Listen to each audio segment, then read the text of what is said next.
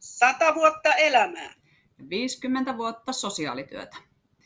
Jälleen täällä ollaan. Mä olin Mari, moi. Ateja. Me ajateltiin tällä kertaa puhua vähän salaisuuksista perheessä. Saako salaisuuksia olla? Kenellä niitä saa olla? Ja milloin niitä ei saa olla? Ja minkä takia?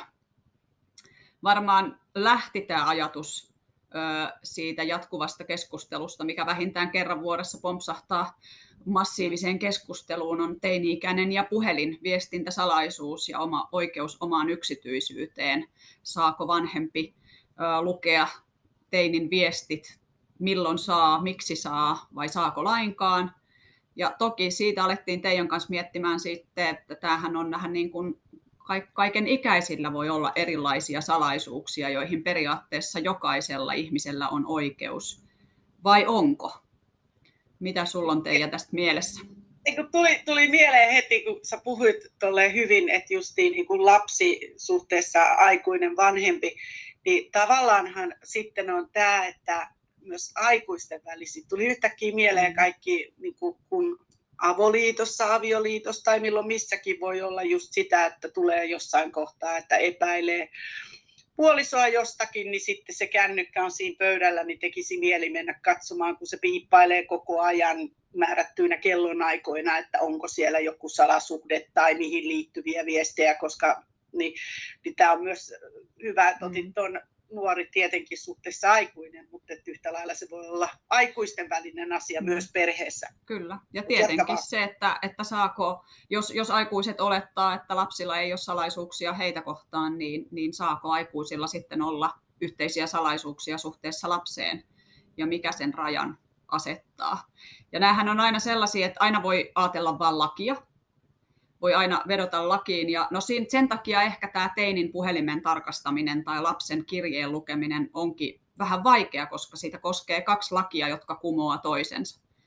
Mutta jos nyt ihan kylmästi katsotaan, mitä poliisi sanoo, poliisi sanoo, että mm, jos lapsella nuorella on puhelin, hän, häntä koskee viestintäsalaisuudet ja niitä ei saa mennä lukemaan, mutta kuitenkin lastensuojelulaki tai, tai laki siitä vanhemman velvollisuudesta pitää lapsi turvassa, niin se kumoaa sen viestintäsalaisuuden tai yksityisyyden oikeuden. Eli jos aikuinen kokee, että lapsi on jollain tavalla viestintävälineillä uhattuna, ei ole turvassa tai se on jollain tavalla kasvu ja kehitys vaarantuu viestejä käytettäessä, niin silloin vanhemmalla on oikeus ne lukea.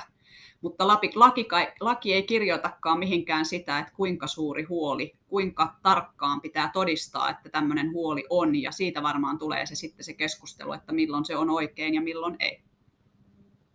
Ja tänä päivänä itse kun mietin, on paljon nettikiusaamista, eli kännyköiden kautta lähetellään ikäviä viestejä. Mä en tiedä, sä varmaan Mari tiedät paremmin ne millä kanavilla ne toimii, ne kiusaamiset ehkä eniten.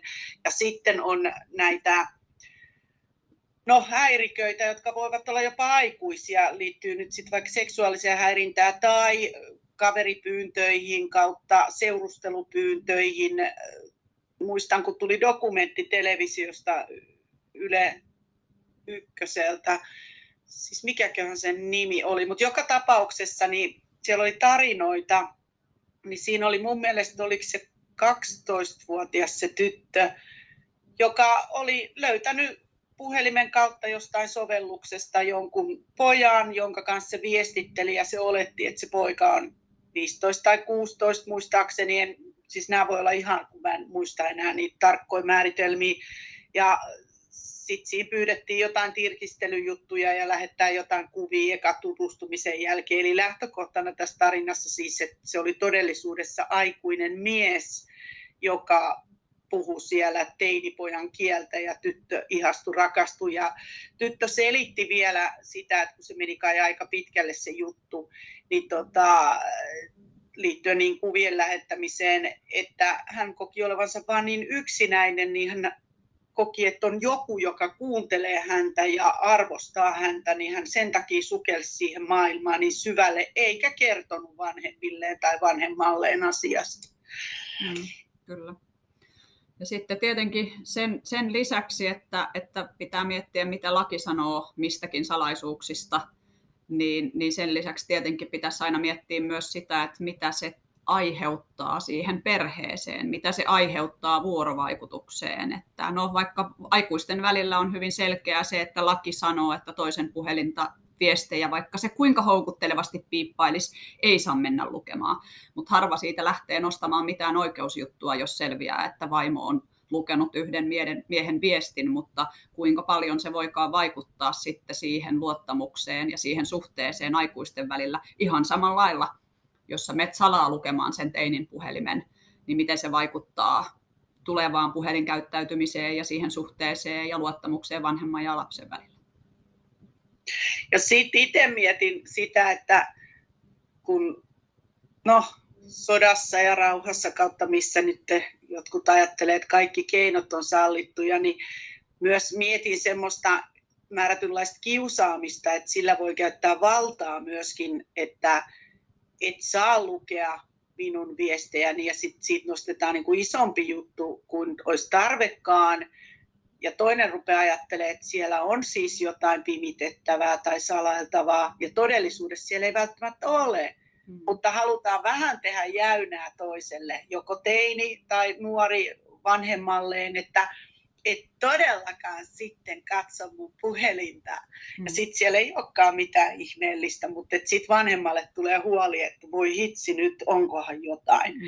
Et sekä puolisot keskenään että suhteessa lapset niin voi olla tällaista Kyllä. peliä niin sanotusti. Ja kyllähän se kertoo vähän siitä yleensä siitä luottamuksesta perheen sisällä, tuleeko tarve alkaa epäilemään, että ihan pienillä lapsilla ei ehkä ole, ole puhelinta käytössä, mutta jos viisivuotias on ollut pihalla Walterin kanssa ja tulee kotiin ja virnistää ja sanoo äidille, että meillä on Walterin kanssa yksi salaisuus, niin saako sillä lapsella olla? Kyllähän se vähän niin kuin herättää välittömästi vanhemmassa sellaisen, ai että mikä salaisuus.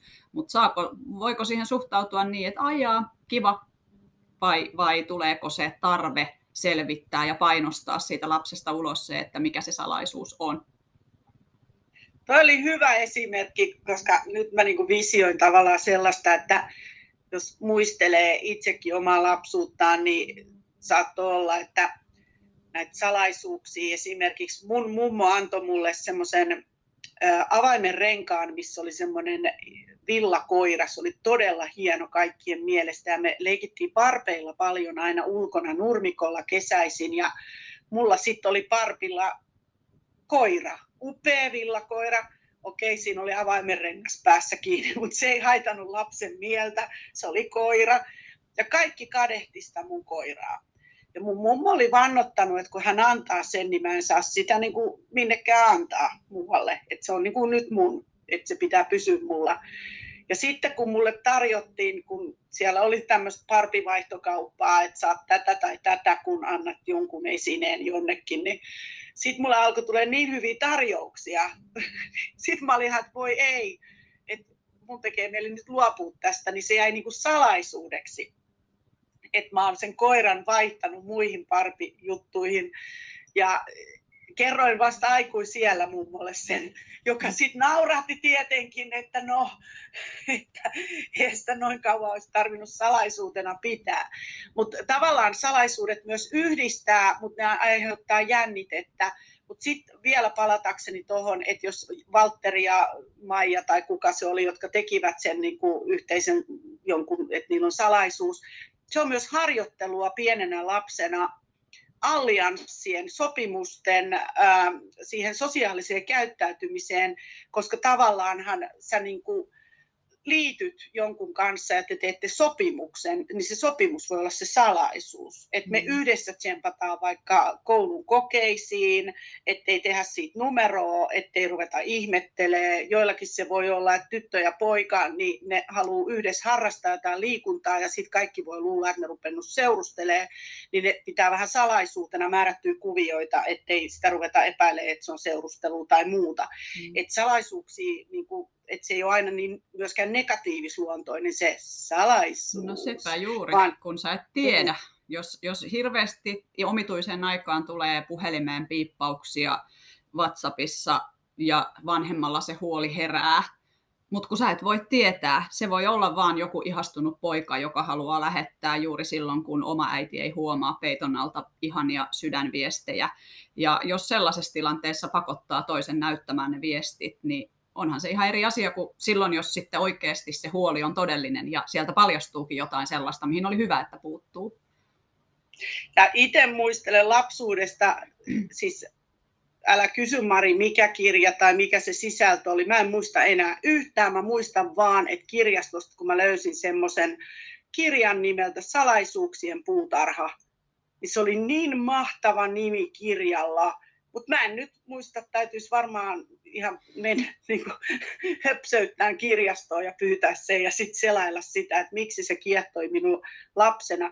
Mutta nimenomaan salaisuudethan kiehtoo ajatellaan minäkin tänä päivänä, vaikka olen nähnyt miljoona kertaa Agatha Christine elokuvat, Herkule Poirotit, Miss Marple, ne kiehtoo mua silti ja sitten mä niinku leikittelen, että kukahan se murhaaja nyt taas olikaan. Eli just nämä salaisuudet perheissä, kartanoissa, niin me halutaan, että aa, arvuutella itse, että saadaanko selville ne on myös semmoista aivotoiminnan stimulaatiota, että siinä myös mm. kehittyy niin kuin tämmöinen looginen päättelykyky, etc. Ja kyllähän se on myös yksi tapa niin kuin osoittaa toiselle luottamusta ja, ja, ja siksi ehkä just se vanhemman puuttuminen, että tavallaan jos ajatellaan nuoria, että, että mä kerron juuri sulle tämän salaisuuden, niin mitä merkityksiä silloin muuta kuin se, että meillä on salaisuus. Siis se, että mä luotan juuri suhun ja sä kuulut tähän mun porukkaan, kun mä kerron tämän salaisuuden. Ja sitten miltä se tuntuu siitä nuoresta, jos se on niin kuin kokenut kuuluvansa johonkin ja hänet on hyväksytty ja hänen on luotettu ja sitten äiti tai isä lukee sen viestin, joka voi siis olla täysin viaton niille nuorille iso salaisuus, mutta aikuiselle ei minkään, minkään me, niin kuin arvoinen. Niin miltä se tuntuu, vaikka se toinen ei saisi koskaan tietää, että mun isä on lukenut sen, niin miten se vaikuttaa siihen varsinaiseen positiiviseen puoleen, mikä salaisuuksien jakamisessa on. Niin. Kyllä, ja sehän on myös testa, testaamista luottamuksesta, niin kuin sä tuossa sanoitkin.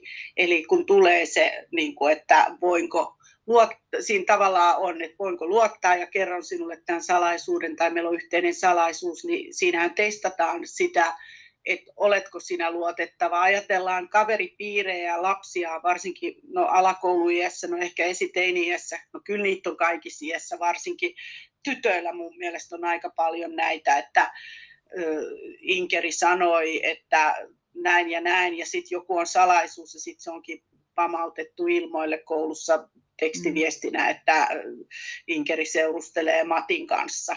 Ja sitten ne ei seurustelekaan, että se oli niin kuin vaan, että ne kävi jollain kävelyllä ja sitten sit tulee iso juttu ja vanhemmat, että mitä onko se ruvennut seurustelemaan 12-vuotiaana, että se ei käy. Ja siitä voi tulla aika isokin juttu. Mm. Että nämähän on myös just, niin kuin mä tuossa aikaisemmin mainitsin, sitä niin kuin harjoittelua sinne kohti aikuisuutta, kehen voi luottaa, miten voi luottaa, mit, millä sanoilla voi luottaa, että kun mä kerron sulle näitä asioita, niin mitä mä voin kertoa salaisuutena mm. ja mitä en salaisuutena ja onko kohde oikea olisiko joku salaisuus pitänyt ehdottomasti kertoa vaikka äidille, isälle, mummolle, vaarille, koulun terveydenhoitajalle, opettajalle, että minkä tyyppinen salaisuus, kuka pitää sen, kuka edistää, että se asia etenee, jos se on semmoinen, että se on joku huoli salaisuus, mm. että on joku huoli nuorella, tai että se on pelkkä salaisuus, että olen ihastunut siihen Mattiin, mutta en uskalla tai jotain mm. sanoa, että tykkään sinusta, mm. Joo, ja jo ennen kännykkäaikaa tietenkin tämä ihan sama kysymys oli sitten tämän nuoren huoneeseen liittyen. Elikkä, mm. Eli samalla tavalla, että ratsataanko puhelin ja käydään läpi keskustelut ja eri ryhmät ja sometilit, mitä on sanottu ja tehty, niin vaikka ei puhelinta olisi, niin, niin tuleehan se houkutus aika monelle vanhemmalle, kun jotain epämääräistä nuoren huoneessa tapahtuu, niin lähteä kollaamaan läpi kaapit ja hyllyt ja muut. Löytyykö sieltä jotain salattavaa, onko siellä röökiaskeja tai omituisia kirjeitä tai jotain muuta. Niin mitä sä ajattelet, No ensinnäkin mä voisin sanoa näin, että me varmasti ollaan yhtä mieltä siitä. Voisin uskoa, korjaa jos se on väärässä, että jos sit se tilanne tulee, että tietenkin ensisijaisesti pyritään luottamaan niin siihen puolisoon kuin siihen lapseen, oli se minkä ikäinen tahansa, pyritään lähteä luottamuksen kautta, mutta jos sitten herää se epäilys siitä, että nyt jotain on pielessä, niin, niin kyllä se vanhempi saa pitääkseen lapsen turvassa käydä läpi niin sen lapsen huoneen kuin sen lapsen puhelimenkin.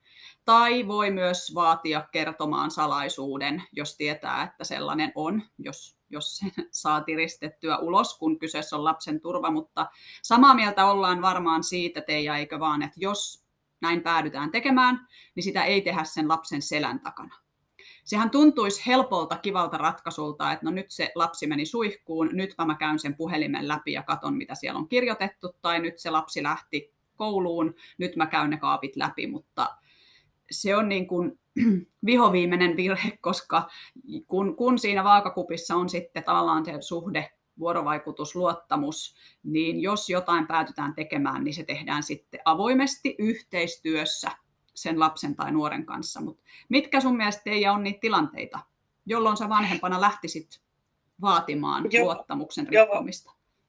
Mä, tota, mulla on niin paljon ajatuksia tässä ja mun mielestä sä hyvin viittasit tuossa jo aikaisemmin siihen niin kuin luottamukseen perheessä yleisesti. Eli tavallaan tällaisten tilanteiden hoitaminen on sitä helpompaa, mitä parempi on perheen keskinäinen luottamus toisiinsa, eli pystytään puhumaan avoimesti asioista ilman edes, että välttämättä tarvitsee katsoa sitä kännykkää. Eli vaikka ruokapöydässä aamiaisella whatever, niin voidaan ottaa puheeksi, että mulla on huoli, on se sitten lapsi, joka esittää, että sillä on huoli äidin voinnista, että kun äiti nukkuu nykyään heti töiden jälkeen ja tulee tekemään iltapalan ja menee takas nukkuu eikä ole paljon lasten kanssa, tai on se vanhemman huoli lapsesta, että, että kun se myöhästelee koulusta tai jopa liitsaa iltapäivätunnilta tai mikä milloinkin on se tilanne, että myöhästelee kotintuloajoista ja nähty porukan kanssa, jotka ehkä röökaa tai jotain, niin, kuin, niin,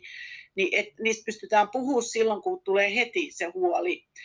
Mutta sitten palatakseni siihen, että sitten kun se huoli on tullut niin suureksi, niin ehdottomasti mun on pakko sanoa, että mä oon kyllä semmoinen ihminen ihan ihmisenä siis, että heti kun mulla tulee huoli ja kun mä otan sen puheeksi, jos musta tuntuu, että mä en saa vastetta sille mun puheelle, eli se mitätöidään, nuori vaikka mitätöi sen, että aina sä epäilet kaikkea, tai jotain, sitä suuremmaksi se mun huoli tulee siitä, joten sit mun on niin lähettävä puhumaan sen puolesta, että hei nyt tälle tarvii tehdä jotain ja etsiä ratkaisua ja et, et, ja jos haluat puhdistaa itsesi siitä asiasta sillä tavalla, että se ei pidä paikkaansa, niin please, voitko näyttää vaikka ne viestit, mm. että tota, se viestiketjun tai jotain. Mä lähtisin niin kuin ihan puhumalla ja, tai sopimalla sitten, että jos mulla tulee liian suureksi huoleksi, niin se ratsataan. Tietenkin mä ajattelen laitosmaailmaa, että mitä nopeammin nuori saa tietää, sen, että se tullaan ratsaamaan se huone, niin hän vie ne määrätyt asiat pois sieltä. Sitten taas yllätyksellisyys on sitten, että jos on todella kova huoli, niin se pitäisi tehdä aika yllätyksenä, ettei siihen anneta niin kuin päivää kahta aikaa, jolloin on mahdollisuus piilottaa tupakointivälineet, ehkä päihde- huumausaine, mitä siellä nyt voisi olla, jos se huoli on todella suuri jostakin tällaisesta. Mutta sitten taas mietin nykypäivän ongelmana, niin joku rakkauskirje, mm. se harvemmin varmaan enää on semmoinen, niin kuin, että sitä lähettäisiin roudaa pois. Mutta sitten on ne viestit, kun ei voida tietää, että jos se 11-vuotias on lähettänyt itsestään jotain kuvia jonnekin nettimaailmaan tietämättä, että se ei olekaan 12-vuotias poika, kelle hän on lähettänyt, vaan että se onkin 450 tai 30 kundi tai mies. Jees, mutta jatka vaan. Niin, että tästähän on siis juuri varmaan se aiheuttaa sitä keskustelua tässä, että milloin puuttuminen on ok, koska se laki on niin kuin ikään kuin muka hirveän selkeä, kun sulla on huoli lapsen, huoli lapsen kasvun ja kehityksen vaaraantumisesta tai turvallisuudesta, niin saat, mutta mikä on kenellekin? On, on sellaisia, joilla se huoli herää jo siitä, että yhtäkkiä nuori puhuu jostain kaverista, josta ei ole kuultu ennen niin saman tien ollaan jo ihan varmoja, että nyt on jotain tapahtunut ja kaveripiiri tällä lailla äkkiä vaihtuu ja, ja ollaan heti huolissaan ja, ja puututaan ja lähdetään ratsaamaan huoneita ja puhelimia ja salaisuuksia, mutta tota, sitten taas toisilla vanhemmilla voi ihan oikeasti vasta siinä vaiheessa, kun konkreettisesti näkee kadulla pyörimässä röökin kanssa tai, tai näkee viiltelyarvet kädessä, niin vasta silloin herää huoli. Ja, ja se, että mihin se oikeasti, mihin se asettuu, milloin se on oikein tehty, niin siihenpä sitten ei olekaan varsinaisesti oikeaa vastausta kellään. Tämä on mun mielestä hyvä esimerkki myös siitä ajan vähenemisestä lasten ja vanhempien kesken. Niin kuin, että ennen vanhaa oli kerran viikossa saunavuorot, jos ei ollut omaa saunaa, niin taloyhtiön sauna tai miten se nyt meni. Siellä niin kuin se lapsi tai nuori oli mukana saunomassa, oli se sitten äidin kanssa tai poika isän kanssa, niin nähtiin myös se keho. Ja sitten kun oltiin enemmän yhdessä, niin myös tuli nopeammin ilmi, jos sinne on tullut uusi Kalevi tai Tinttu tai kuka tahansa kaveri, niin se ei tule niin kuin yllätyksenä sille yhtäkkiä puun takaa, että on kaksi viikkoa käynyt tämän Tintun kanssa keilaamassa tai whatever. Mm. Niin, mutta kuitenkin, niin kuin, että, että se kun ollaan yhdessä, niin siinähän tulee sitä vuorovaikutusta ja keskustelua, missä mennään, eikä se ole silloin niin kuin haastattelua, että ketä sun kavereit on, ketä sä oot nähnyt tänään, semmoista mm. suoriutumista, että 20 minuutin aamupalalla tai puolen tunnin aikana niin pitää kertoa kaikkea ja sitten ei taas pitkään aikaa mitään ja sitten taas kaikkea. Mutta kun sä oot koko aika sen lapsen kanssa jollain tasolla siinä päivittäin tekemisissä, niin siinähän tulee semmoista vuorovaikutusta. Ja myös lapset kuulee, mitä aikuisille kuuluu ja miten niillä menee, mm. ettei ne tule yllätyksiksi eikä tuu, että lapset rupeaa miettimään, että onko isi ja äiti eroamassa, tiedätkö, kun mm. ne kuulee sanan sieltä, sanan täältä. Jatka vaan. Mm ja mietin jotenkin, että, että no, tämä on taas sellainen aihe, aihe, että me voitaisiin puhua tästä kolme tuntia. Minusta kiinnostava aihe on myös se, että kuinka paljon aikuisilla saa olla suhte, salaisuuksia suhteessa lapseen. Jos ollaan jo tehty päätös, että tullaan todennäköisesti muuttamaan, missä vaiheessa sille lapselle kerrotaan, että ai niin, by the way, me muutetaan 300 kilometriä pohjoiseen, että sun pitää vaihtaa koulua ja kavereita. Tai, tai jos ne vanhemmat pohtii sitä eroa, milloin se on lasten asia ja milloin ei, mutta siihen ei varmaan tässä jaksossa keretä. Ilmoitelkaa, jos haluatte kuulla siitä lisää, mutta tähän niin kuin varsinaiseen, niin ihanteellisessa tilanteessahan sitä yhdessäoloa ja vuorovaikutusta, luottamusta on ollut. Ja nämä asiat, niin kuin vaikka puhelimen tai huoneen läpikäyminen, on merkittävästi helpompaa, kun siitä on puhuttu jo hyvässä hetkessä etukäteen. Aina silloin, kun se hätähuoli tulee, minulla on huoli vanhempana, se nuori vaistoo, että minulla on huoli, varsinkin jos lapsella on jotain salattavaa, joku salaisuus, siinä ollaan jo tunteessa. Minulla on huoli, nuorella on pelko siitä, että hänen luottamuskaveriin petetään tai hän jää kiinni jostain.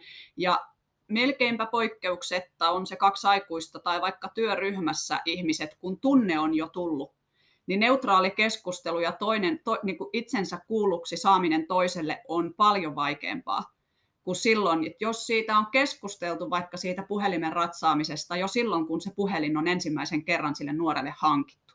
Jos ne pelisäännöt on selviä ja nuori on ilman tunnetta, ilman loukatuksi tulemista, ilman epäilyä, käynyt sitä keskustelua riittävästi, että jos meillä tulee, sinulla on oikeus tähän ja tähän omaan tilaan, me emme koskaan mene sinun huoneeseesi, jollei tapahdu näin ja näin. Nämähän on hyviä taas tuli uusi haara muuten tämä nykyisinhän vanhemmilla aika poikkeuksetta on sitten näitä erilaisia kontrollin välineitä, vaikka Family Link, mistä näkee, missä nuori kartassa liikkuu, saako sitä kytätä koko aika, missä se 6-vuotias menee, missä 9-vuotias menee, missä 13-vuotias menee, missä 16-vuotias menee, missä vaiheessa sitä saa käyttää sitä nuoren seuraamista ja milloin se on hänen yksityisyyden rikkomista, mutta mutta tosiaan se, että e, ei se mitä tekee, vaan miten tekee.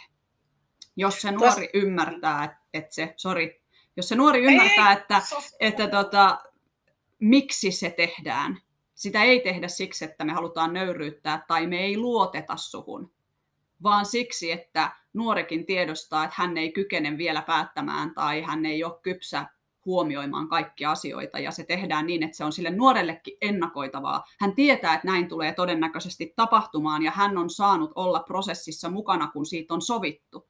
Niin se on helpompi sietää kuin silloin, että asiasta ei ole puhuttu mitään, ei ole nostettu esiin, että on epäluottamusta ja yhtäkkiä ilmoitetaan, että nyt se puhelin tänne mä käyn tämän läpi. Joo, ei kun itse mietin, että tässä hetkessäkin, jos mä niin kuin, tytär kysyisi, että saisiko hän laittaa puhelimensa linkin, että hän näkee koko aika, missä mä olen. Ja mä olisin, että heti laita se linkki. Mm.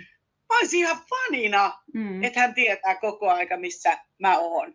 Et, et, niin kuin mun mielestä se olisi aika luontevaa. En mä ole missään salaisissa paikoissa hänelle, enkä kellekään muullekaan, mutta siis, että mun mielestä se olisi aika kivaakin että mun tytär tietäisi niin kuin sekunnilleen, että vaikka menin mökille tai olen töissä. Eihän hän tiedä, missä mä olen, missäkin ne osoitteet tai raputtaa, mutta että niin kuin tietää paikkakunnan, missä liikun tai että nyt se on kotona, hmm. tiedätkö? Niin mun mielestä se olisi ihan hauskaa joo, tuo tietotekniikka on ihmeellinen asia.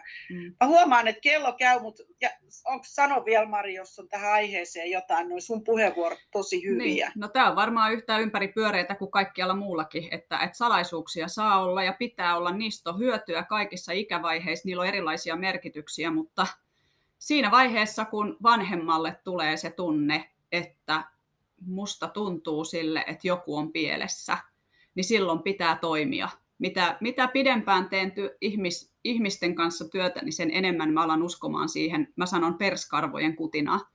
Kun tulee se fiilis, että nyt joku on pielessä, niin se todennäköisesti on. Tiedäksä, mikä se on? Et varmaan. Mutta loppujen lopuksi vähemmän haittaa on siitä, että sä pidät lasta vähän liian turvassa, kun sä teet sen sen nuoren kanssa yhteistyössä.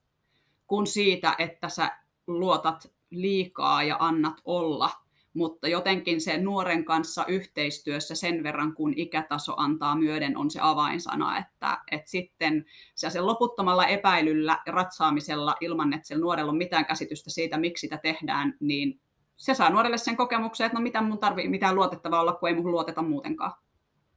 Niinpä, ja mun mielestä on just niin täydellisesti sanottu, että yhteistyössä ja sitten ne perskarvat ja mä kutsun sitä tälle höpsösti intuitioksi, sisäiseksi tunteeksi, joka nousee määrätyissä tilanteissa, eli, eli just tämä perskarva mm-hmm. intuitio.